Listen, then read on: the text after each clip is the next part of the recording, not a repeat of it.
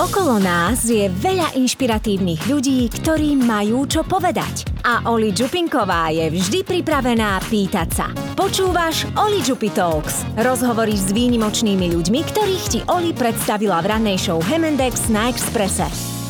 Média marketing majú blízko k sebe, navzájom spolupracujú a ja som e, sa nedávno rozprávala s Denisom Finom z Barney štúdia. Môžete si to vypočuť e, v podcaste Olijupi Talks a nejak milujem, keď ľudia networkujú, keď objavujú, spoznávajú nových ľudí a si s niekým aj sadnete a zistíte, že sa môžete rozprávať o veľmi veľa veciach. Tak som sa rozhodla pozvať dnes do štúdia Rádia Express Simonu Babiarovú. Vítaj Simona. Ďakujem, ďakujem za pozvanie, ahoj. Simona tiež pracuje v Barney štúdiu, vlastne vlastne ten vzťah s Denisom s tebou je, že vy ste parťaci, ako keby toho, že spolu majiteľia toho štúdia kreatívneho. Presne tak, nerozluční parťaci.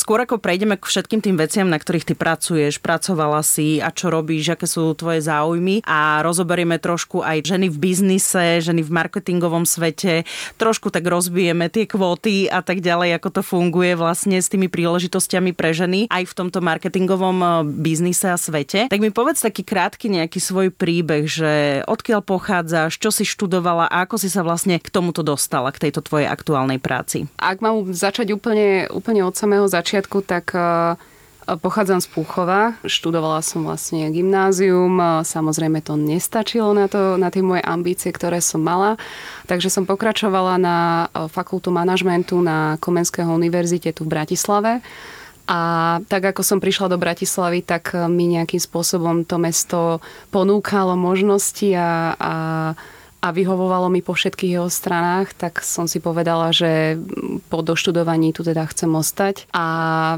mala som to šťastie, alebo teda okolnosti mi dopriali, že už počas štúdia som vlastne bola pracovne až veľmi aktívna podľa, podľa názoru mojich rodičov, ktorých týmto pozdravujem.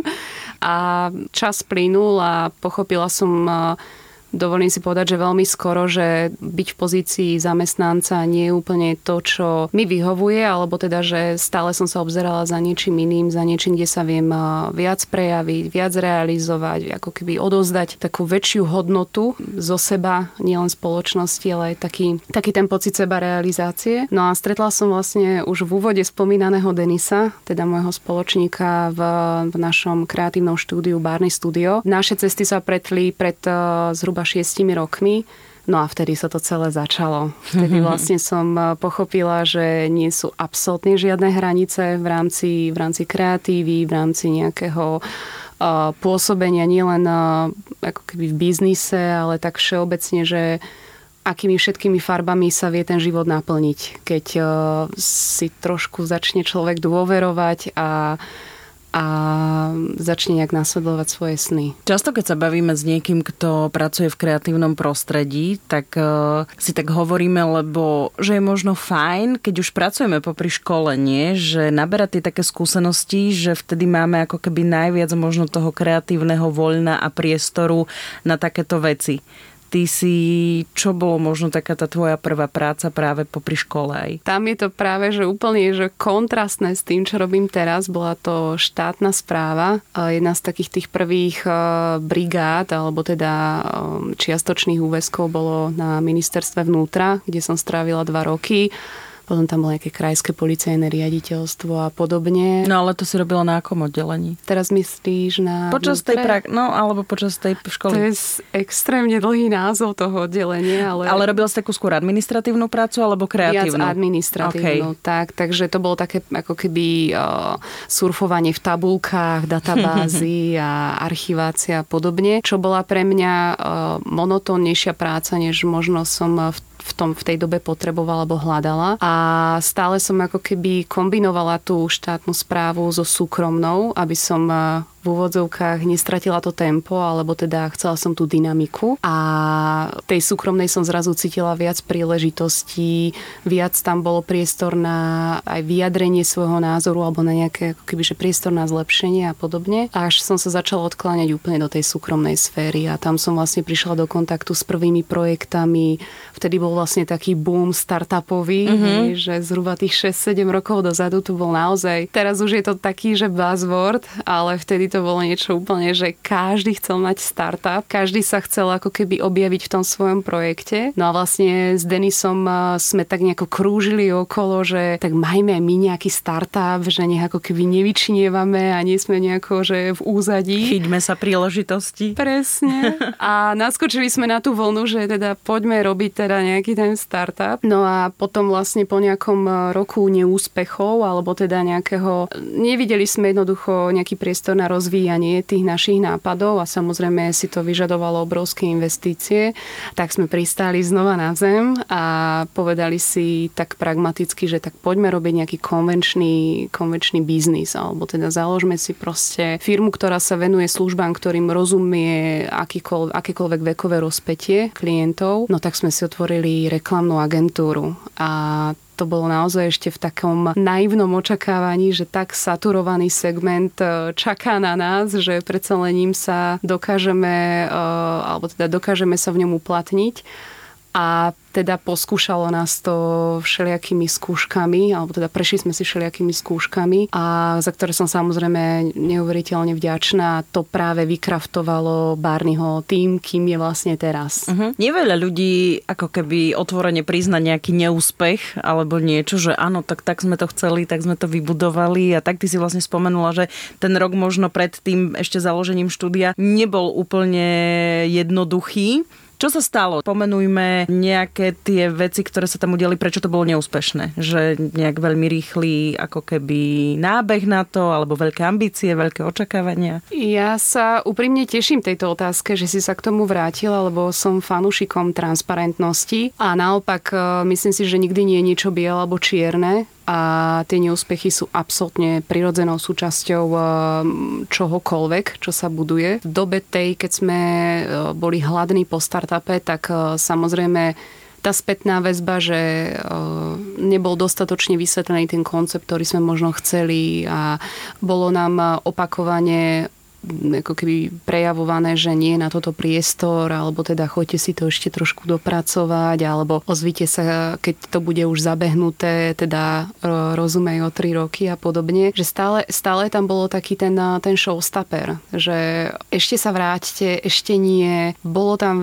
bola tam taká vlna odmietania. Nechcem tvrdiť, že iba odmietanie, lebo bolo to také, že samozrejme aj sme tam mali tie uznanlivé momenty a z nich sme sa snažili ťažiť do toho nového projektu, ktorým sa vlastne potom stal Barney, že spojili sme vlastne úplne takéto najlepšie, čo sme za ten rok postretávali a hlavne sme sa prispôsobili trhu, v ktorom sme. Že sme ako keby prijali fakt, že táto ekonomika jednoducho nie je US, alebo teda, že tá mentalita je tu jednoducho iná. To ste chceli vytvárať nejaký produkt, alebo to bolo tiež nejaké služby, alebo v čom spočíval ten, ten biznis plán? Priznám sa, že tým trpíme do dnes, že tých projektov aj v tomto ročnom horizonte bolo niekoľko od rôznych aplikácií a, a boli tam aj nejaké CSR záležitosti a proste všelijaké vývoje softvérov a podobne. Prakticky všetko, čomu sme neúplne do dôsledku rozumeli, tak to nás lákalo paradoxne najviac. A tým, že sme nemali okolo seba ešte úplne ten ekosystém ľudí, ktorí by to vedeli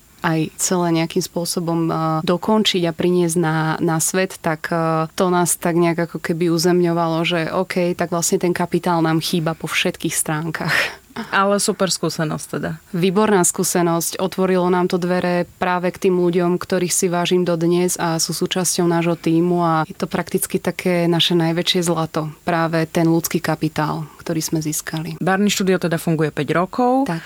A na čom všetkom ste spolupracovali, alebo teda tvorili, vytvárali? Akože nemusíme, ale môžeme pomenovať aj nejaké značky, pretože človek si to, ktorý nás počúva, možno najlepšie predstaví ako keby tú formu práce, ktorú robíš, aby sme to trošku tak skonkretizovali. Ešte skôr, než poviem konkrétne značky, tak možno poviem len taký krátučký vývoj e, vlastne toho nášho pozicioningu. Myslím si, že ak toto počúva niekto od fachu, tak vie, že ťažko sa nišuje v rámci pozicioningu, čo sa týka reklamnej agentúry. Nišuje? Um, hľada sa ako keby to správne miesto na trhu. Pardon. v pohode, a, len na dovysvetlenie. Uh, ďakujem za postreh, pretože málo kto chce robiť full service a deje sa to vo veľa prípadoch, že postupne sa tam ako keby tá agentúra dostane, prepracuje, či už organicky, alebo jen k tomu nutená z rôznych dôvodov. A my sme vždy chceli ako keby robiť iba nejakú časť reklamy. Hej. Ideálne tú najkreatívnejšiu, tú takú najviac dizajnovo a sexy a pútavo a čokoľvek iné, len nie takéto klasické DTP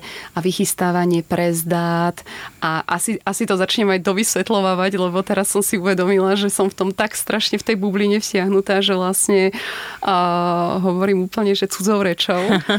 Takže sú to také tie akože manuálne zalamovania, hej, že taká pásová výroba a to my kreatívci veľmi nehľadáme, lomeno snažíme sa tomu vyhnúť vo veľa prípadoch a chceme robiť tie stratégie a tie uh, veci, ktoré majú veľký dosah a veľké videnie. A tam sa ako keby ťaháme s celým bárnym, že ten tým ľudí, ktorý máme, ktorý si skladáme tak pozíciu za pozíciu, ktorá sa venuje konkrétnej činnosti, tak lovíme práve tie projekty, kde vieme byť taký najviac kreatívne odovzdaní a môžeme sa najviac realizovať. A to bolo práve jedným z našich najväčších klientov, alebo najväčší je globálny Red Bull, kde sme paradoxne dospeli k projektu internej komunikácie a employer brandingu. Čiže sme robili nie ten sexy marketing, ktorý je najmä o tých športových kampaniách a podobne, ale robili sme to za tým, to za tou oponou a zefektívňovali sme vlastne komunikáciu medzi e, jednotlivými pobočkami, sa dá povedať, v rámci celého sveta. S tým, že sme to vlastne zjednocovali alebo smerovali do centrály Red Bullu. Čiže mm-hmm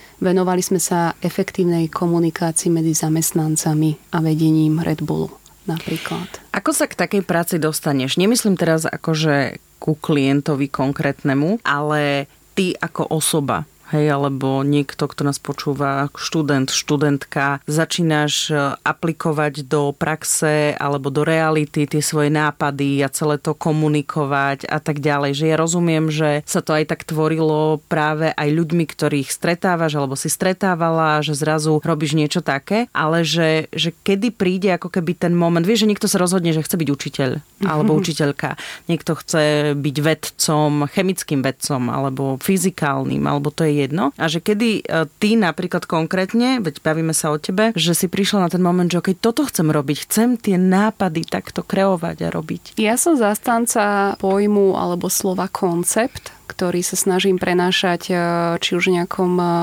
leadershipe v agentúre alebo teda vo vedení nášho týmu a rovnako kdekoľvek, kde sa pohnem. Ten koncept je zložený z jednoduchých otázok, hej, že naozaj sa snažím veci oholiť na kosť a byť taká holistická v tomto, že čo, ako, prečo, kedy a tak ďalej a s tým ako keby otváram aj uh, taký vnútorný dialog, že vyhovuje mi táto poloha, v ktorej som, som šťastná, uh, cítim tam takéto, že to vybrovanie, že áno, to je ono. A tento dialog uh, vždy, vždy na konci dňa mi prinesie tie odpovede, ktoré potrebujem. Takže keď som to dávala do súvislosti, to, čo ma stretalo vlastne na tej mojej ceste alebo na tej mojej um, pri tej mojej kariére, tak som sa vždy pýtala tie jednoduché otázky a nikdy neprišlo lusknutím prsta, že toto je ono, alebo že toto chcem, ale skôr to bolo takou starostlivou komunikáciou sama so sebou. A ale vedela som tak nejak eh, si povedať, že chcem eh, tvoriť niečo, čo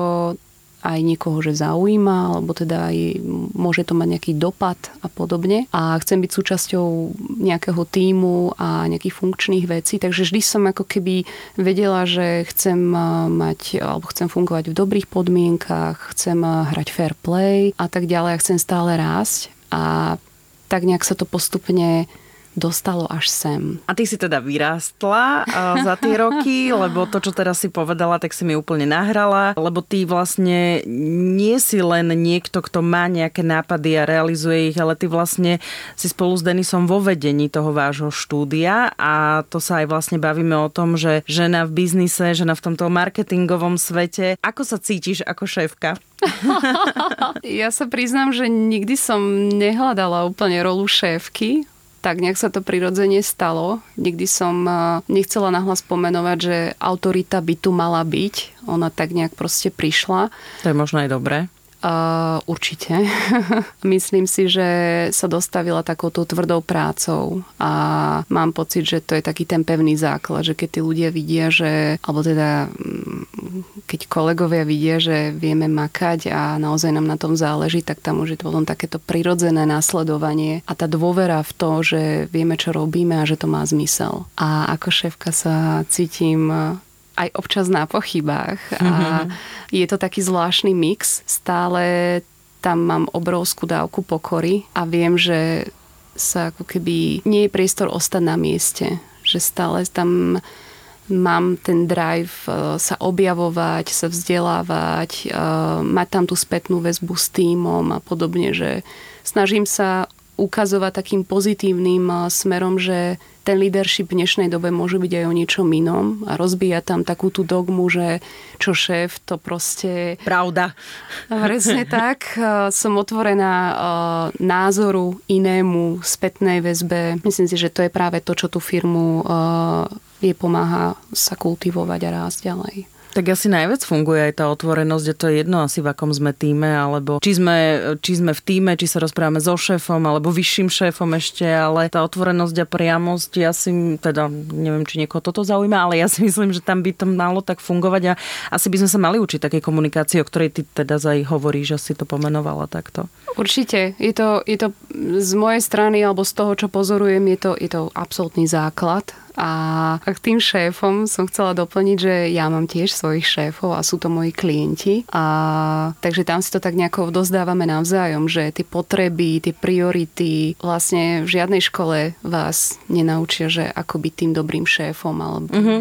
Ale mne sa páči, ako si to povedala, že to tak aj prirodzene vzniklo a ja súhlasím s tým, že malo by to byť asi také prirodzené. Teraz mi úplne som si spomenula na jednu vetu, na jeden citát, ale to je nikdy neviem, že kto to povedal, ale mám to viem, že niekde zapísané, že lídrom sa stanete vtedy, keď iní budú chcieť, aby ste sa stali ich lídrom. A mne sa to tak veľmi páčilo vždy, že to tak je Mm-hmm. Že, že má to byť také, také prirodzené a, a, a autentické, akože v tom zmysle, že ako si aj ty povedala, že nasledovať ako keby aj toho človeka a chcieť s ním spolupracovať. Simona, čo si myslíš v, tejto, v rámci tejto časti nášho rozhovoru, keď ja som teda otvorila aj túto tému, že šéfka a marketing a biznis a urobila som to aj cieľene trošku.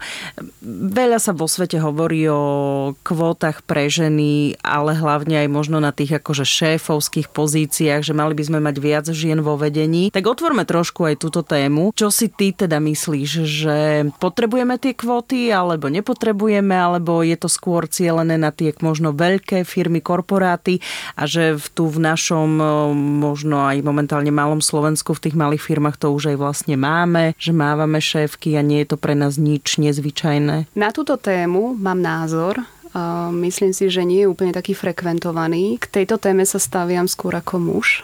Je to, je to trochu zvláštne, že si úplne tak naprvú nehájim záujmy žien, ale sádzam na to, nepozerám sa úplne na to pohlavie, keď e, keď skladáme tým alebo keď si vyberám ľudí do, do konkrétneho projektu. Pozerám sa skôr na ich kvality a na to, kým sú. A, ale samozrejme, keď vidím, že je prevaha mužská v týme, alebo teda, že naozaj tie ženy sú tak nejako v úzadí a nedostávajú ten priestor na, na, to, na ten prejav a, a vôbec na to kreatívnu realizáciu, tak je to za mňa vždy na konci dňa škoda.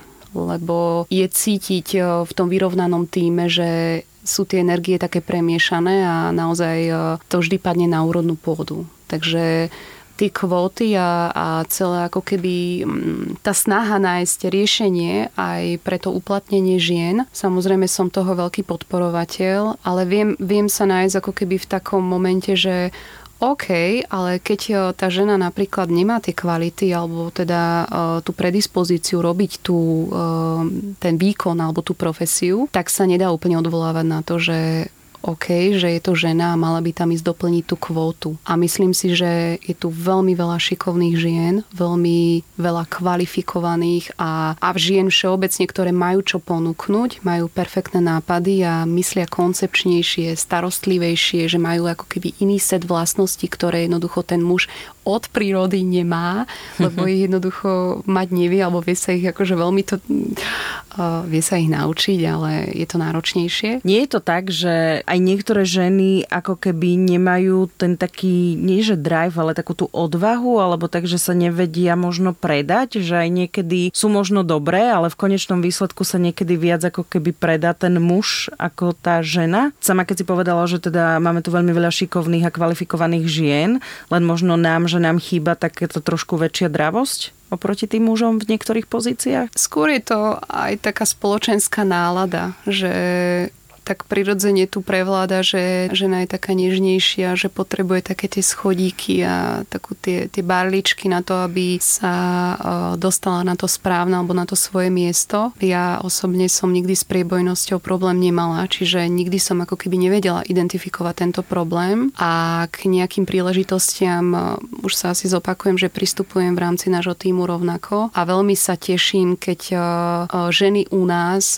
kvalitné dizajnerky povedzme, že sa im dostane toho uznania a nie je to ako keby cez tú optiku to, že sú ženy, ale náskytne sa im proste tá príležitosť a sú ohodnotené. Ja si pamätám svoje začiatky, také tie uh, biznisové alebo podnikateľské a tá neistota uh, vychádza hlavne z nás žien, v momente, že buď e, tú tému nemáme dostatočne osvojenú, alebo sa necítime komfortne v tom týme, alebo vždy to má nejaký dôvod na to, že prečo si nie sme isté a samozrejme na to tí muži počúvajú, hej, že vedia odšítať tú neistotu a záleží aj na tom charaktere toho muža, že či ju zneužije, alebo naopak e, s ňou má nejaký zámer alebo záujem pracovať. A tá neistota, keď e, tá žena dostane podmienky na rast alebo na také rozvíjanie sa, tak ona sa postupne rozplýva. A z nejakej vlastnej skúsenosti vidím, že taký ten moment, že ma niekto spochybňuje alebo so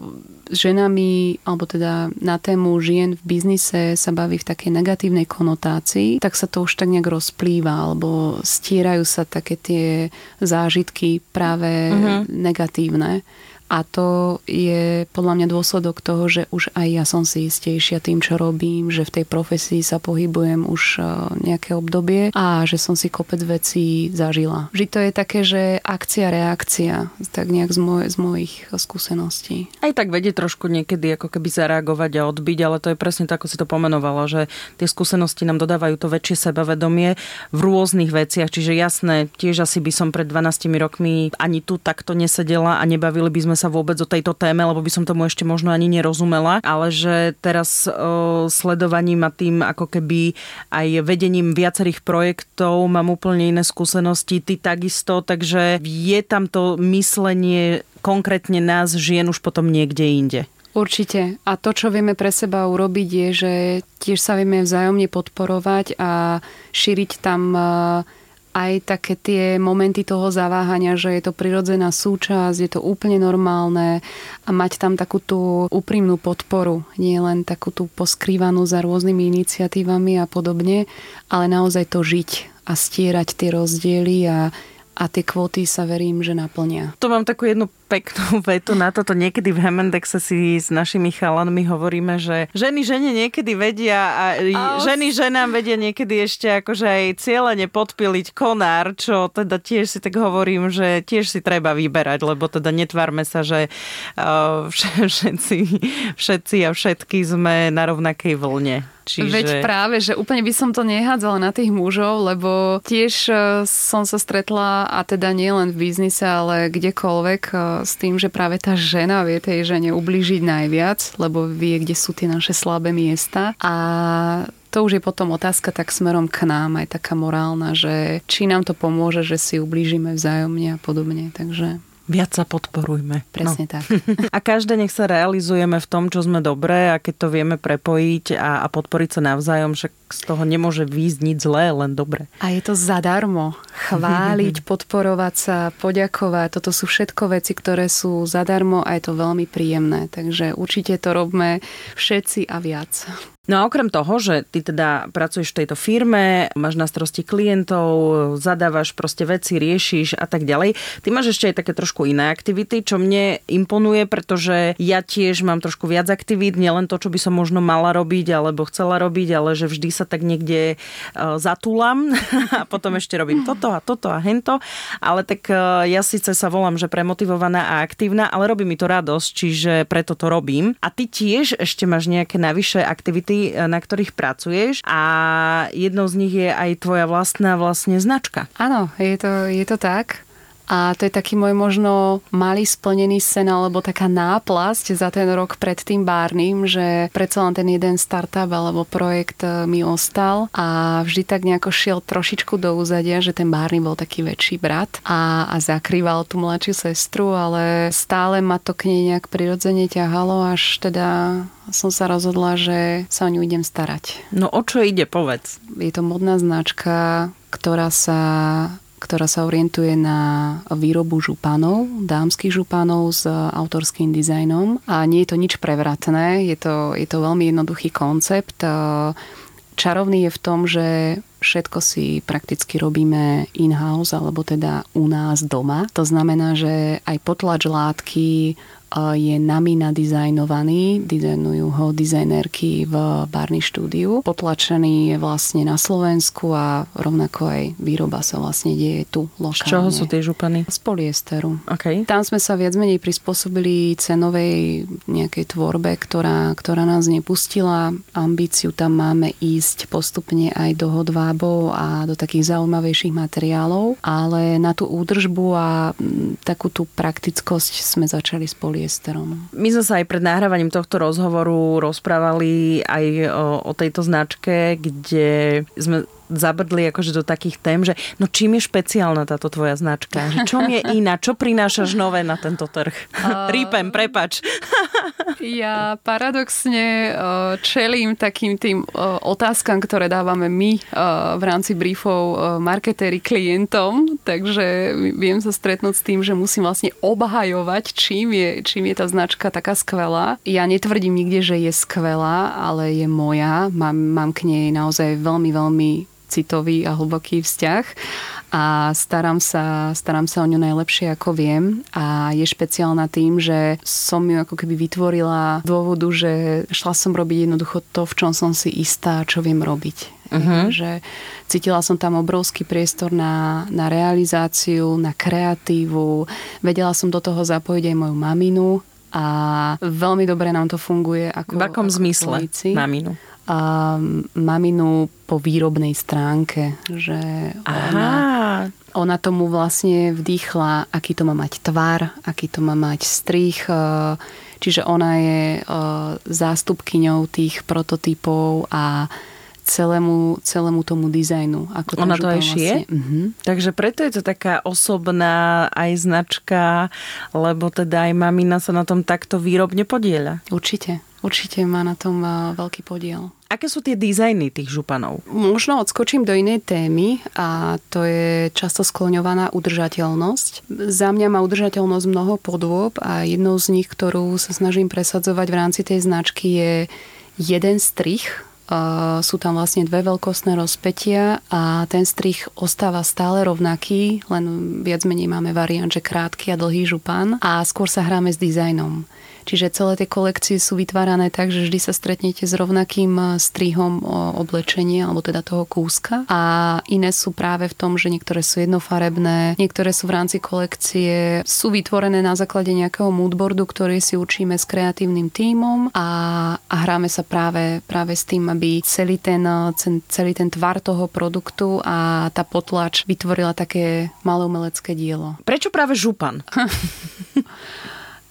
Balmora si prechádzala tiež svojim e, vývinom ako aj Barney a začala so spoločenskou módou. Naozaj najskôr tam bolo aj veľa prototypovania pre iné značky, čiže bolo to také prototypovacie štúdio a vtedy vlastne prišiel ten zlom, že chceme tvoriť vlastné produktové línie a tak nejak sme do toho boli nejak prirodzene aj dotlačené. Župany prišli, alebo táto myšlienka županov prišla zhruba pred rokom. Hľadala som produkt, ktorý nelimituje svojho nositeľa na momenty, že to môže nosiť iba vtedy, keď sa cíti akože veľmi dobré, alebo nemalo to byť jednoducho niečo, čo ho obmedzuje akýmkoľvek spôsobom. Malo to práve vytvárať ten pocit toho nekonečného pohodlia, takého stotožnenia sa. Samozrejme bojujem tam aj trochu s tou témou, že také tie krízy v tých eh, skúšovných kabínkach, toto mi nesedí tu, toto hentam a taký ten tlak eh, okolia a online, ktorý vnímame všetci vrátane mňa. A ten župan je práve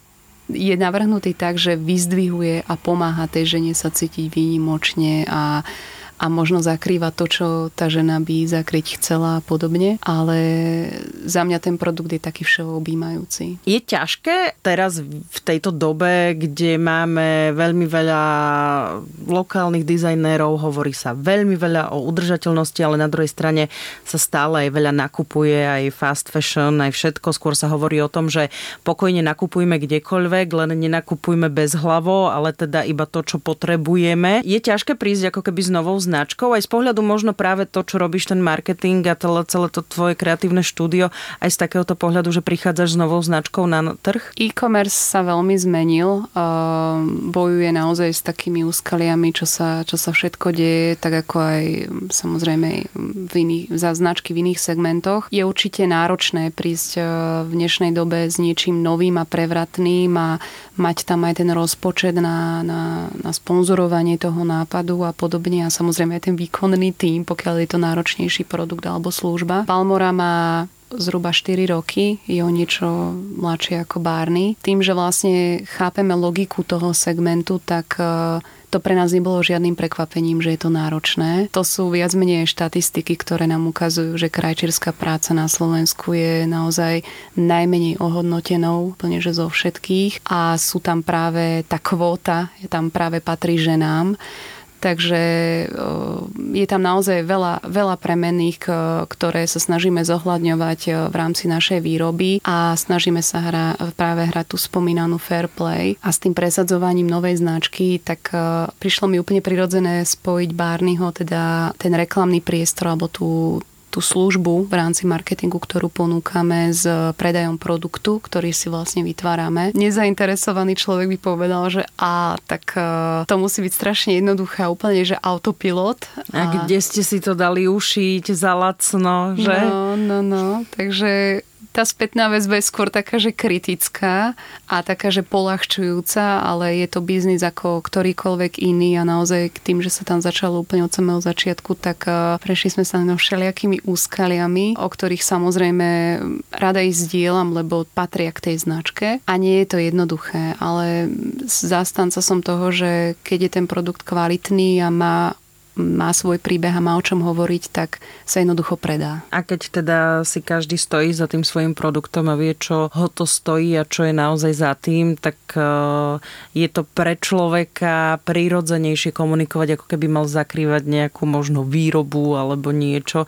že ty vieš, prečo to robíš. Aspoň ja to tak čítam a ja tomu tak e, trošku rozumiem v týchto veciach, takže je to asi v tomto lepšie, lebo teda sama si spomenula to slovičko, že fair play. Viete sa za to postaviť postaviť. Nebojíte sa čeliť rôznym výzvam a chápete, akým spôsobom vlastne chcete rozvíjať ten biznis, že ktorým smerom ísť, že nie je tam ten priestor na to zaváhanie. Samozrejme tá sebareflexia by tam mala ostávať, ale nie je tam také nutné kopírovanie konkurencie a, a vykrádanie nápadov a podobne. To, čo sa tak nejak z oblúbou v tom online deje posledné, posledné roky, že... Jo, vo všetkom. No, vo všetkom. Hmm. Proste tá fantázia jednoducho sa tu postráda a, a tým, že naozaj to musím zopakovať, že ten, ten kreatívny tým, ktorý máme, tak ja už si viac menej chodím vyberať len tie čerešničky z toho, čo kto dokáže a dávam to dokopy a vo výsledku je to pre mňa vec, na ktorú som neuveriteľne pyšná. Ako dlho sa šije taký župan? Záleží od toho, že či je to jeden kus alebo sériová výroba.